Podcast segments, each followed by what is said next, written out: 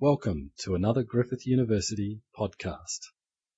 So thank you very much for, for that, for, for coming tonight, uh, sorry, today here, and uh, for your time. Thank you very much for that, and a very warm welcome to you, and to Professor McKay here for the presentation.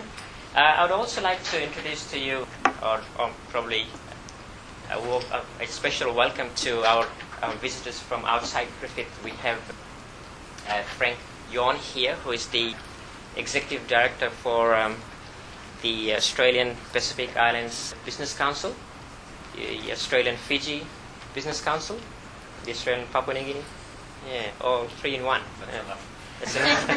okay, and uh, we also have Sean Dorney here from the ABC. He has some interest, a lot of interest actually, in the region, and he's the specialist for ABC in the region.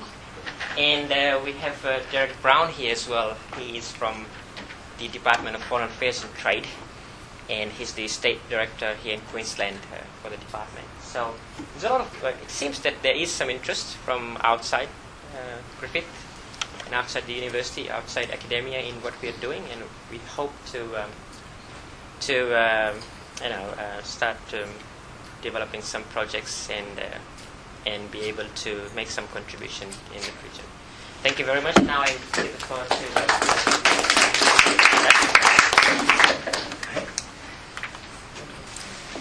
Okay, well, thank you. Uh, thank you for asking me to come and speak with you about climate change. I might sit down as well,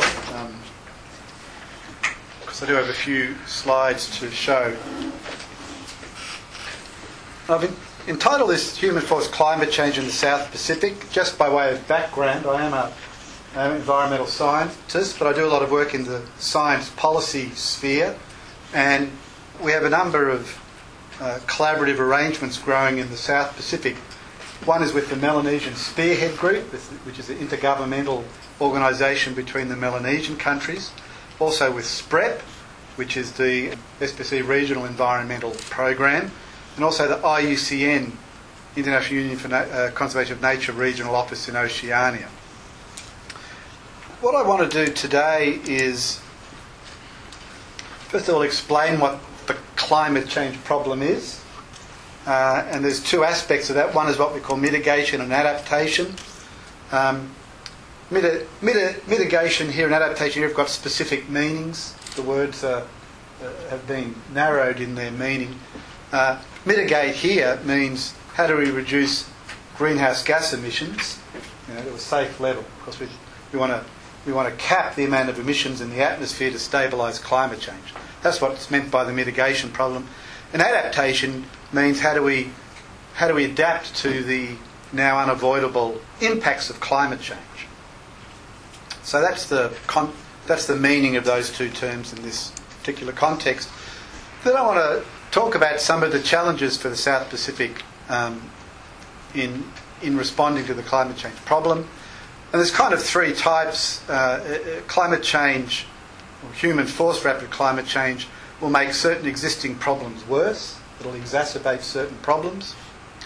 Uh, kind of new problems will emerge from the interactions between climate change and other things. And, and there'll be new problems, entirely new classes of problems that we haven't had to deal with before. And, and one thing that I hope is evident by the end of my talk is whilst we're kind of got used to thinking about climate change as, as, an environmental problem. It's not an environmental problem. It's actually a social problem and an economic problem and a technological problem and a finance problem as much as it is an environment problem. So it is a, a, a cross-cutting issue. And this is actually one of the reasons why it's so difficult to deal with and, and address. It, uh, every, it, it, touches on every aspect of our economy and, and every aspect of our lives, and we're all implicated in it. And I'll come back to that point later on as well.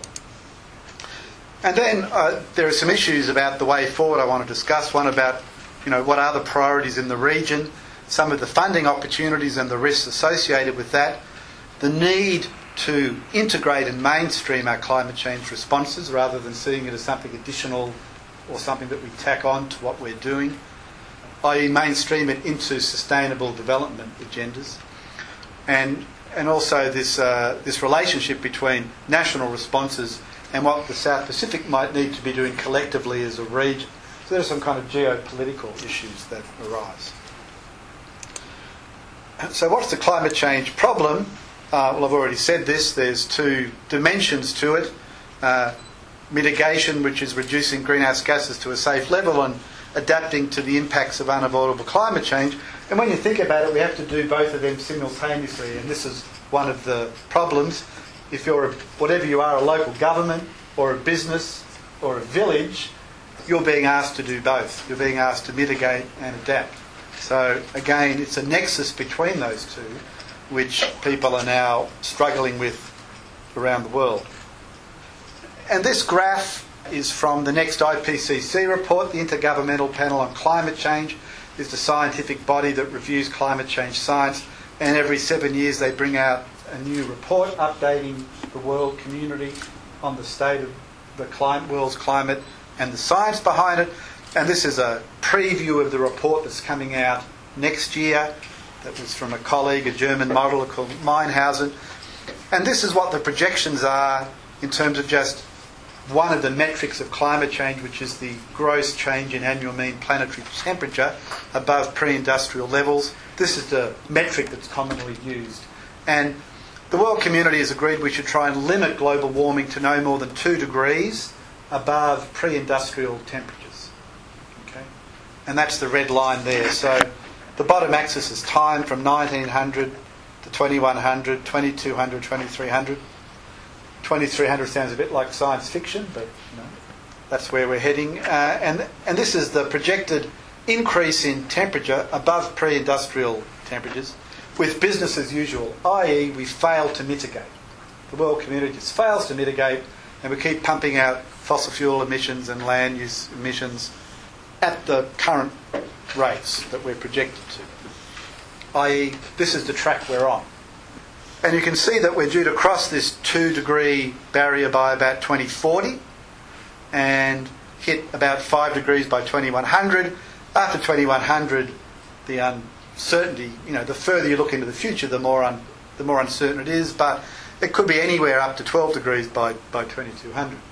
So the scientists think it's very important that people have, an under, have, a, have a grasp of just how much climate change we're heading towards.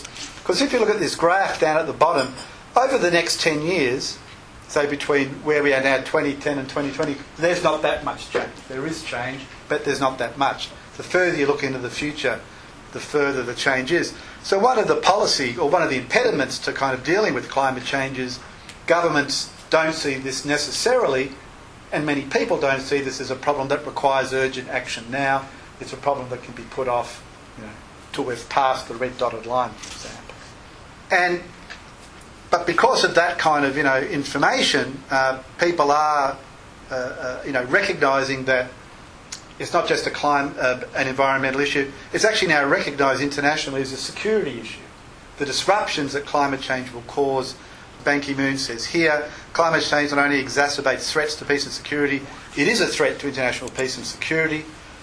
That's a quote from Climate Change has very real implications for international peace and security. That was Susan Rice when she was US ambassador. Here's another quote Most national security establishments consider global warming as among the big, biggest security challenges of the century. Who said that? You know, the permanent representative Germany to UN. And all of this was from a Security Council meeting in 2011. So the climate change issue is now, you know, escaped the environmental sector and it's now even in the security sector. And as I mentioned, climate change impacts will be increasingly felt in coming decades, and we know at a global scale what these will look like. There's going to be rising sea levels with increasing storm surges, king tides, coastal inundation, and groundwater intrusion. We get them already, but climate change makes them worse, will make them more intense, will make them occur more often. The modelling that's been done around Tasmanian coastline shows that by 2070, what's a 1 in 100 storm surge event will become annual.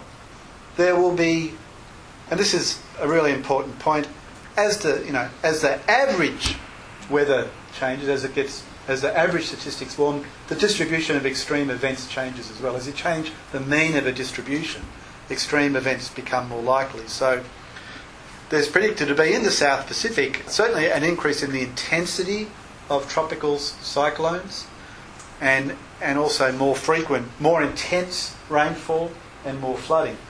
So for the, for the South Pacific, the, there's going to be a shift, for example, in the seasonality of rainfall, drier winter rainfall, but more intense rainfall when it falls. So total rainfall might go up, but you'll actually get more flooding, and there'll be periods of the year when it's dry, for example. So global warming doesn't just mean it gets hotter, it means there are these you know, changes in aspects of the weather that affects people's lives directly. And of course there'll be increasing land and sea temperatures, which I'll come back to. And of course as we pump more CO2 in the atmosphere, carbon dioxide dissolves in water. We all know that when we pop our can of Coca-Cola. That's why it's fizzy, because there's CO2 dissolved in the water and, the, and that changes the pH of the water, which changes all these biological processes in the water, uh, or many biological processes. This is called the ocean acidification problem. So even if putting carbon dioxide into the atmosphere, even if it did not change the climate and the weather, it would still be acidifying the ocean. And many people think that alone would be a problem of such seriousness that it would warrant things. Ice is going to melt on land. This isn't a problem for the South Pacific. It's a problem for places like northern India that get a lot of their fresh water from uh, ice melt. But what is going to happen in the Pacific are, as the atmosphere warms, heat's transferred to the ocean, and the ocean currents start to shift, and that has all sorts of interesting implications, which I'll come back to shortly when we're talking about tuna fish stocks. So the challenges for the South Pacific, well, as we know, the South Pacific is an interesting region. It has a lot of ocean and a lot of water. For a start, we know that those impacts in the oceans are the climate change related impacts in the ocean to do with changing currents and changing acidity and how that affects ecosystems in the ocean are going to be particularly important. And we have a lot of coastline and a lot of people living on the coastline and infrastructure on the coastline. So we can already tell or know that changes to that sea level rise impacts and associated changes in storm surges and saltwater intrusion of uh, freshwater lenses and the like will become increasingly a problem, particularly in the South Pacific. And we've still got a large percentage of the population that are rural based, village based, and living directly from what they could harvest from the land and oceans or what they can grow on, on the land and we also know we have a growing population. And I might skip these, I, mean, I've kind of already said it, but there has been quite a lot of work done. I don't know why that black square is there, that black square should not be there. It was a little map showing you the weather systems for the South Pacific and how they're going to change, and it's gone black. you can find that. It's a really good map. It actually shows the weather systems and the ocean currents. But anyway, it's uh, I've got the reference down there. It was a very skeptic But CSIRO, uh, AusAid has been funding CSIRO to do some very good climate science work, trying to get some better downscale projections of what's actually going to happen, you know, in, in, in the region, and that's the reference down there. And I think this PowerPoint is on the program's website. And again, you don't have to worry about the detail here. This is just copied from the CSIRO report. But they're starting to drill down to try and get some numbers about how things are going to change course, the point I do want to make is, and I've already said this too, that it's one thing to talk about global averages. What's really important is what's going to happen in terms of local extremes, not just means. What's going to happen in terms of a changing climate will change to lead to changes in extreme weather and climatic events. And generally speaking, the general rule, rule of thumb is an increase in the intensity and frequency of extreme events, floods, droughts, fires, and cyclones, and more of the same. So if you currently have seasonal rainfall, you'll get more of it. Uh, there'll be more. There'll be an intensifying of the weather system. But, and this is my one and only climate change joke. You know, the problem with talking about means is no one lives in a place called average. Okay? So the question is, how will the climate change where you live and work? That's the that's the issue. And this is where the climate change science falls over a bit because the climate change models are actually pretty wonderful when you think about them, but they're still operating at a scale. They're, they're, they're actually very good globally, quite useful regionally, but at a country level, you know, a sub-country level, they're, they're still inadequate. So we're still struggling with actually knowing what what will the sea level rise impacts be you know, at Port Vila in Vanuatu. And another reason why we need to understand things locally when it comes comes to climate change impacts is that the local effects of climate change are contingent. They're contingent on local circumstances, and this is the IPCC model of how we how we try and study climate change impacts. And I'll illustrate these shortly, but you know we can project how the climate will change, and there are these two basic concepts of exposure and sensitivity, and I like to illustrate that with using the metaphor of two men sitting on a park bench. One is bald and one is hirsute.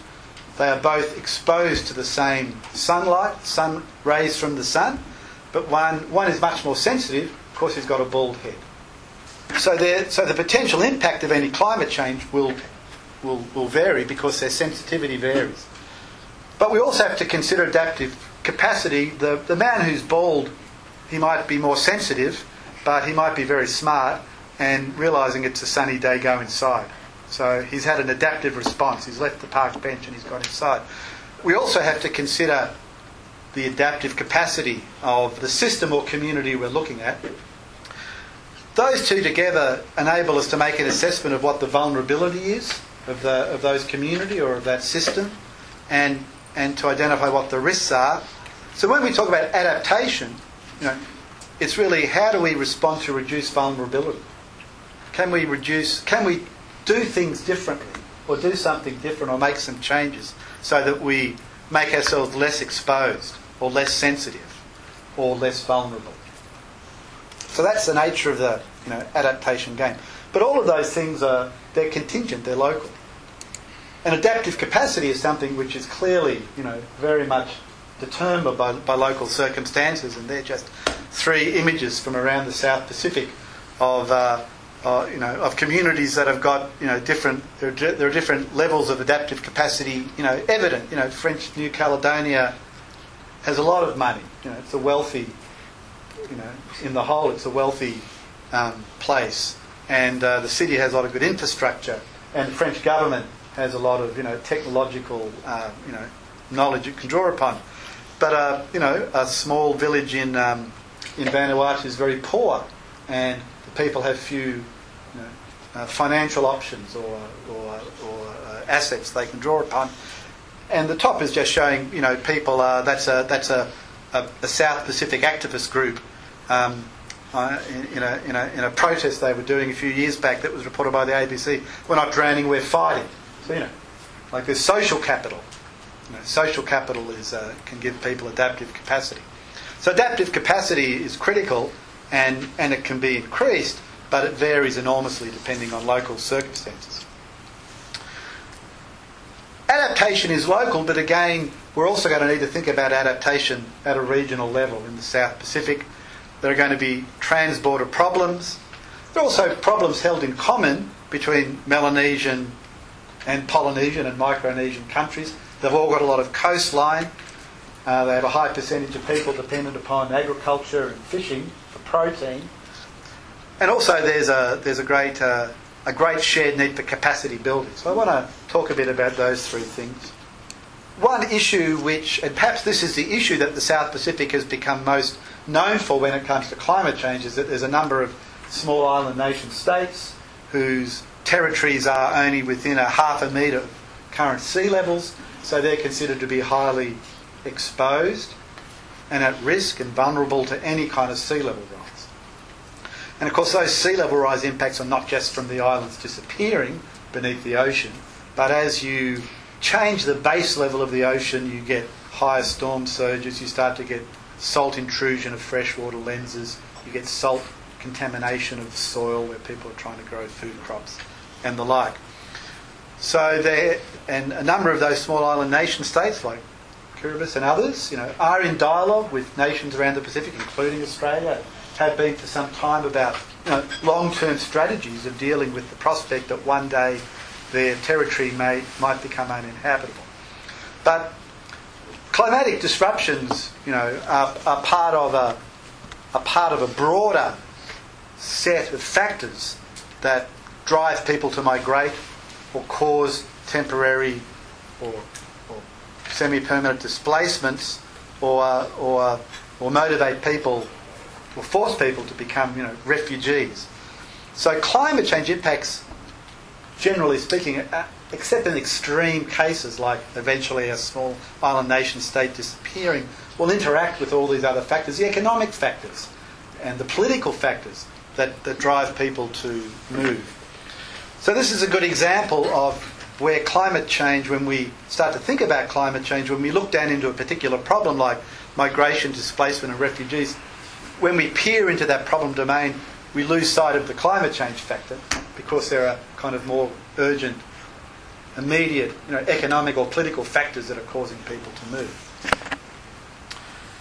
But we're going to get both internal displacement and transborder migration occurring from climate change, if you like, you know, catalysed or accelerated um, migration. And of course, if you if if this movement is temporary, if it's cross-border and it's temporary, it produces huge logistic problems. I mean, this is disaster management, post-disaster management of dealing with displaced communities, whether they're within a country or, or across national borders. There's big logistic challenges in just providing people with basic needs and healthcare and the like. If it's permanent, it becomes a geopolitical issue. And there's maybe 800,000 uh, people living in the South Pacific who are, you know, who live who live within half a metre of the sea level. Uh, so there's the prospect that some people may be forced to, or some communities may be forced to I, ideally move as a result of climate change or climate change related factors, but are unable to, so they're trapped. And of course, this is this is true with political and economic um, issues as well. And there's a general trend of people moving to the cities or the peri-urban areas, the uh, you know to become to become displaced people trying to uh, earn a living in the kind of peri-urban environment, and they're often suboptimal. They're they're often actually more vulnerable. They've left somewhere because they're vulnerable for climate change or, or, or political or economic reasons, and they end up in kind of a, a suburban environment where they're actually more vulnerable. And kind of long-term interactions are critical here. And so there's a very good report put out by the UK government called uh, Foresight, Migration and Global Environmental Change, which analysed this issue, trying to put climate change in this broader, broader context of environmental change Fisheries is an area, of course, that's critical economically and for sustainable livelihoods in the South Pacific. It's a really substantial part of uh, export earnings for South Pacific countries, and it's a major source of protein. And again, the uh, SPREP, uh, well, well, it was the Secretary for the Pacific Community and SPREP um, commissioned a very good report, Vulnerability of Tropical Fish Pacific Fisheries and Aquaculture to Climate Change. And again, what this showed was that there are going to be changes in the distribution and abundance of tuna because ocean currents are going to change. And there's going to be winners and losers.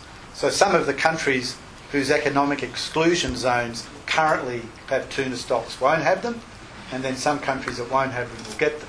Okay? So there are winners and losers. And that's kind of a good example with climate change. You know, in the short term, there's winners and losers. Some people benefit, some people lose out badly there's for various reasons, partly to do with acidification and warming and, and related but related interactions with pollution and overuse. There's a people are predicting there's going to be a decline in coastal fisheries and coral reefs of about 20 to 50 percent, and that's important from a sustainable livelihoods and food security point of view. Of course, a lot of food consumption is from from those ecosystems, whereas the ocean tuna fisheries are you know, export dollars rather than local protein there's a possibility of increasing fresh, uh, freshwater aquaculture. Of course, the, some of the larger islands, Melanesian islands, are predicted to actually get more rain, which might provide more resources to do that.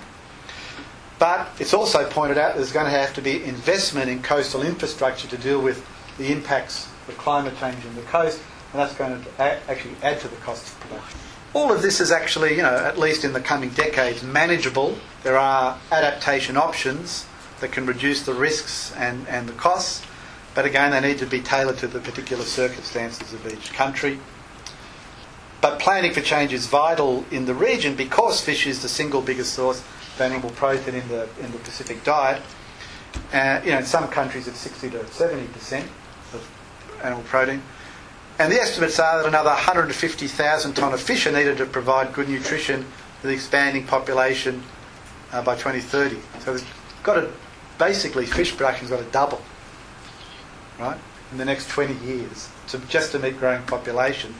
And we're talking about a decline in coastal fisheries and coral reefs by 20 to 50%. So there's, there's a big food security issue here for the region, which exists already, but the climate change exacerbates it. It's not like it's going to happen because of climate change, but it's exacerbated because of climate change.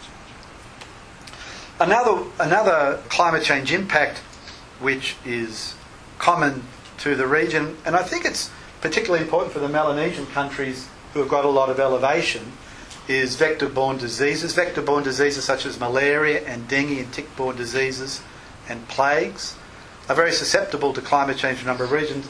Reasons temperature determines the distribution of the vectors, like dengue fever and malaria. And that map, the left hand map, the orange is just the current areas of, or countries at risk of dengue and it's currently distributed only in areas in which the temperature remains greater than 10 degrees all year.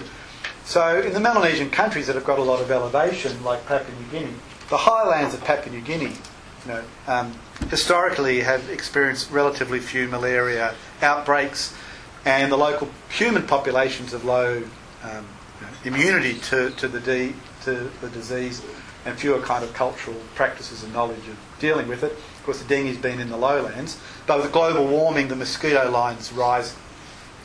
So this is a kind of major potential health issue. Well, it's happening now actually. The mosquitoes are are going up, but it's not just malaria. You know, there are many others. So we're going to see major changes in the distribution of vector-borne diseases because of climate change and the global warming aspect in particular, and also other things that you know you are only revealed when you understand the life history of the organisms. So when you have a warmer climate, insects can complete their life cycles quicker, okay, and they can bite you more. This is apparently a big thing, them being able to. There's more of them, and they can bite you more often. So again, this is a shared problem. You know, there's, a, there's some regional issues here. So as I said, adaptation consists of those actions we take, you know, to reduce the reverse effects, as well as to harness some beneficial opportunities. Of course, any change presents opportunity. Okay? Some countries will do very well out of shifting tuna stocks if they're ready for it. But there's one adaptation approach which I wanted to talk a little bit about, which I think is particularly relevant for the South Pacific, and it's called ecosystem based adaptation. And I think it has a special role uh, in the South Pacific. And these are approaches that involve the services that biodiversity and ecosystems provide as part of an overall adaptation strategy to help people adapt to the adverse effects of climate change. That's what these are known as ecosystem based adap- approach adaptation. The underlying principle is that healthy ecosystems can play a vital role in maintaining and increasing resilience to climate change and in reducing climate change risk and vulnerability. And this approach has now been formally recognised by the UNFCCC, that's the UN Framework Convention on Climate Change. And the other acronym, SBSTA, is the Scientific Subcommittee for. Anyway, it's a technical advisory substa uh, for a recent report. Well, we just talked about how people eat fish from coastal, you know, marine ecosystems. That's an ecosystem service, right? The, the, the fish populations that that ecosystem supports is the ecosystem service that we're talking about. But to have those fish populations, you've got to have a healthy ecosystem. If you degrade the ecosystem or pollute it, it can't, it can't grow those fish populations. So, in, and that's true in every ecosystem. In every ecosystem, there's some benefit that humans gain that, that's of value. So,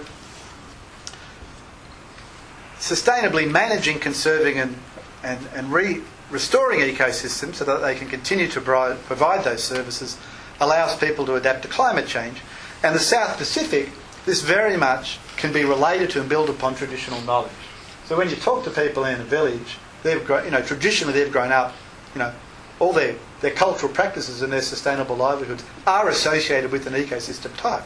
If they're, if they're a village that's grown up in a mangrove, they know all about the mangrove. You know, their traditions and their livelihoods are based upon the mangrove ecosystem. So maintaining that mangrove ecosystem as a, as a mangrove ecosystem makes a lot of sense. It's not something new for them. I mean, they don't use the language of ecosystem-based adaptation, but they do know about traditional culture. So if you talk to people about, about their traditional cultures, you know, that's a bridge to ecosystem-based adaptation. So it generates a range of social, economic and cultural benefits. It also helps with mitigation because ecosystems, especially on land and mangroves and seagrasses, store carbon in the, in the biomass and in the soil. So here's this adaptation mitigation nexus. If we look after adaptation, it's a kind of climate change sustainability nexus. If we look after these natural ecosystems, they provide services for local people, they help them adapt to climate change, and they help they help mitigate um, help mitigate greenhouse gases. And one of the important aspects that's that's come out of the research that's been done on an ecosystem-based approach is the absolute critical role of, of community leadership. That this really has to be a bottom-up approach. Ecosystem-based adaptation can't be a top-down approach. It could be facilitated, resources could be provided, but the planning and the implementation and the monitoring and evaluation ha- has to be done locally. So local leadership, uh, capacity building at that local level is the key. And I thought this was a good quote. This was from a, a, a, report that SPREP did from a local NGO called Live and Learn Environment Education. People from Melanesia heavily rely on their land for their livelihoods. They depend on their environment food for food and income, from cash crops for clean water, fertile soil, forest for building materials, medicine, and for hunting. Compared to other countries, most Melanesians have very small carbon footprints, having contributed very little to global warming and climate change. Unfortunately, they will be among the most those most vulnerable to the impacts of climate change due to their high dependency on their immediate environment and close proximity to the coast. So that's the basic kind of um, value proposition for ecosystem based adaptation. I'll just skip here. So, this was a nice study that was done by SPREP uh, this year where they looked at different adaptation options for a place in Fiji, Lami, Lami Town, and it was an economic analysis they looked at one, two, three, four, five, six, seven, eight adaptation options in the coastal zone for, for reducing exposure and sensitivity to climate change impacts in the coastal zone.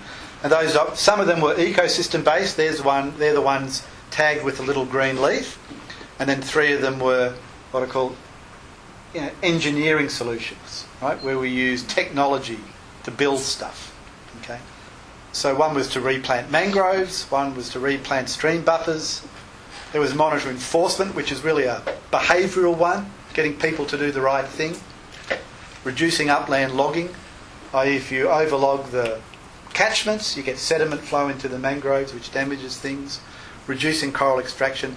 And then there were engineering solutions, building seawalls, reinforcing rivers, increasing drainage.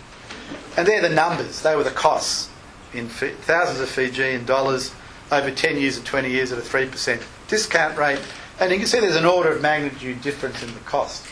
So, you know, the argument that this SPREP paper was presenting was that ecosystem based ones, the ecosystem based approaches are actually more cost effective than engineering ones.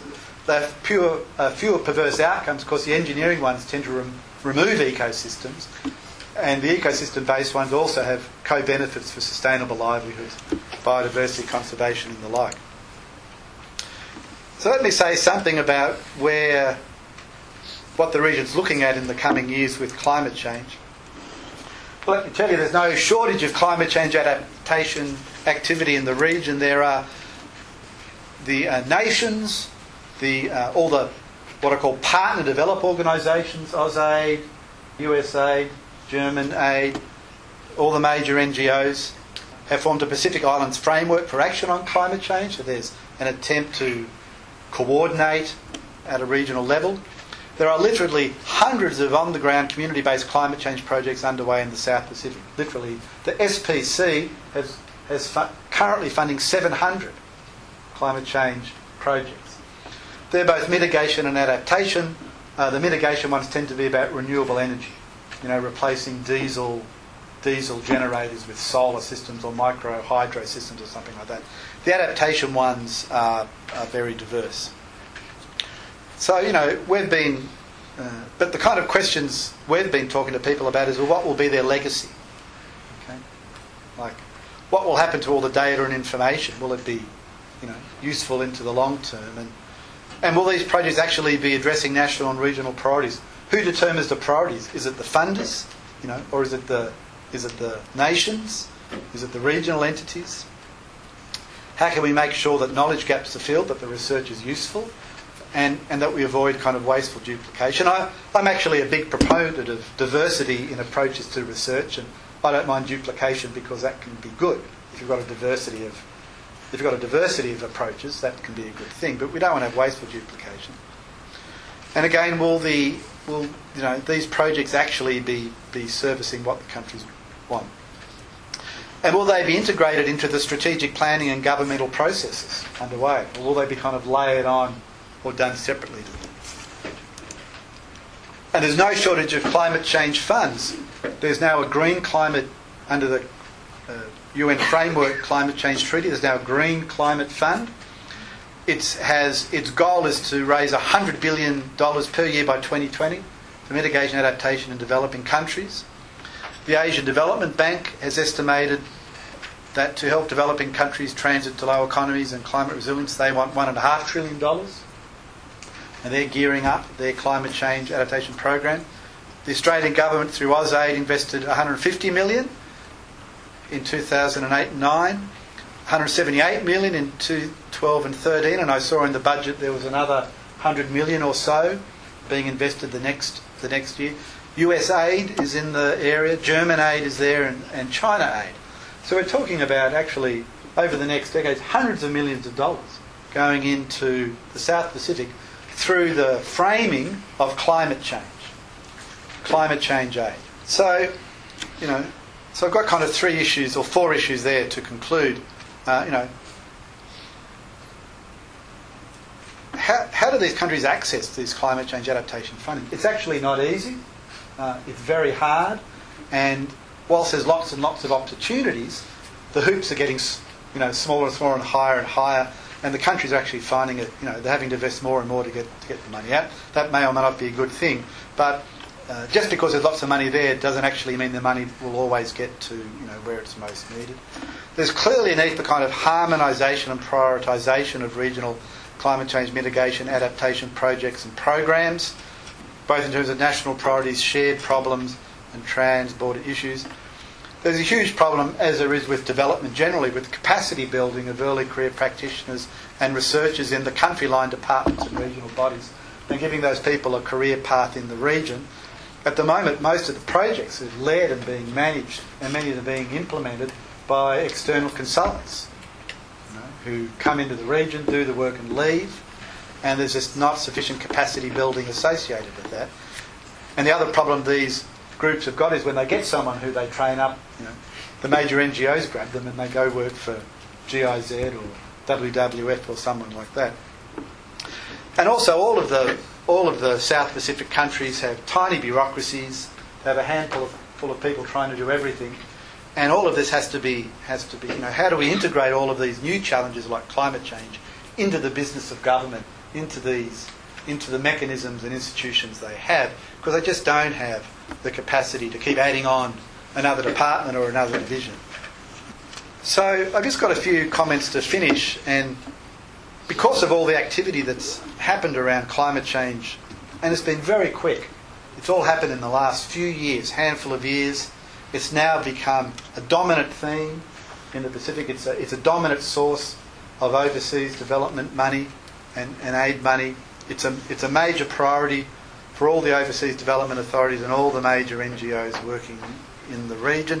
And a lot of people have been critical of it. You know, they think it's a furphy. A furphy is an Australian colloquialism for a story that's not true. Uh, uh, some people think it's just the latest fashion, or it's like the Invisible Man. It sounds good, but when you look down, there's nothing there. Or the Emperor's New Clothing. You know, we're all saying climate change is really important, but when we look down, we can't actually see anything.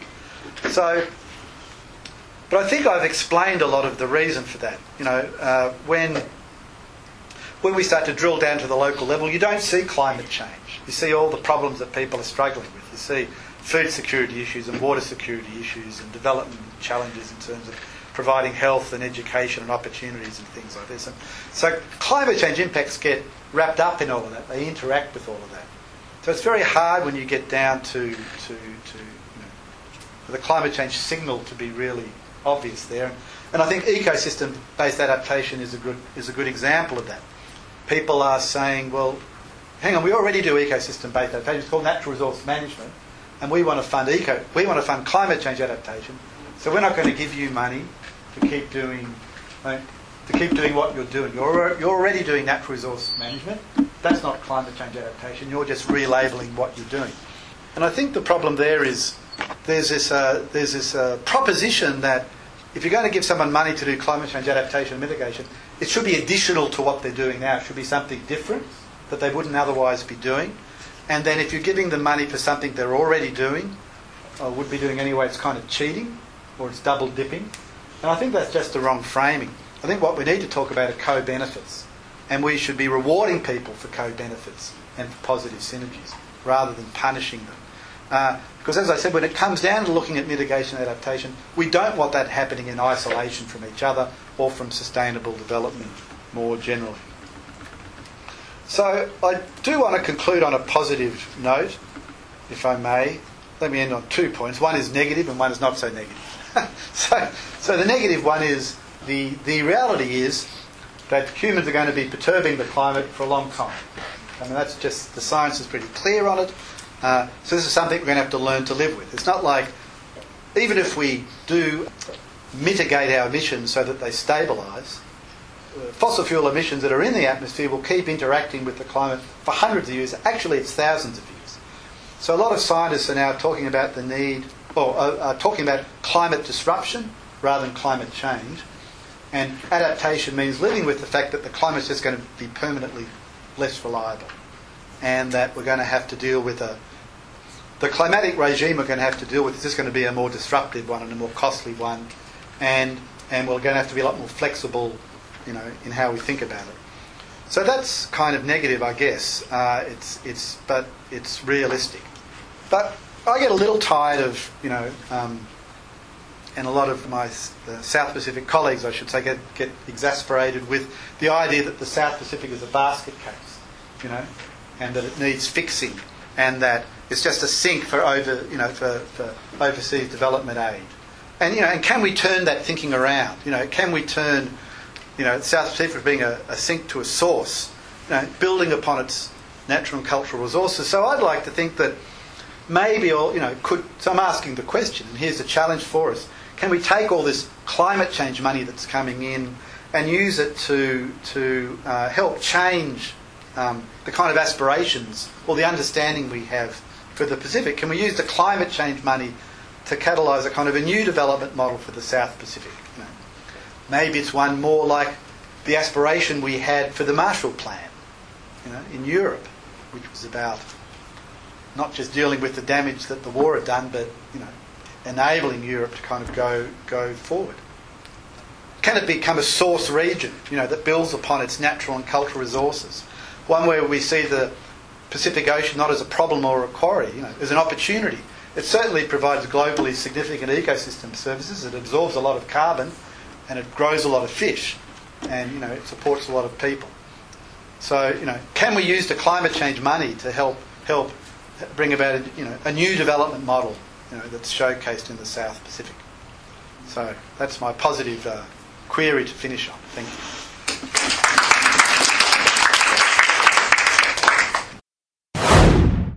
For more Griffith University podcasts, go to www.griffith.edu.au forward slash podcasts.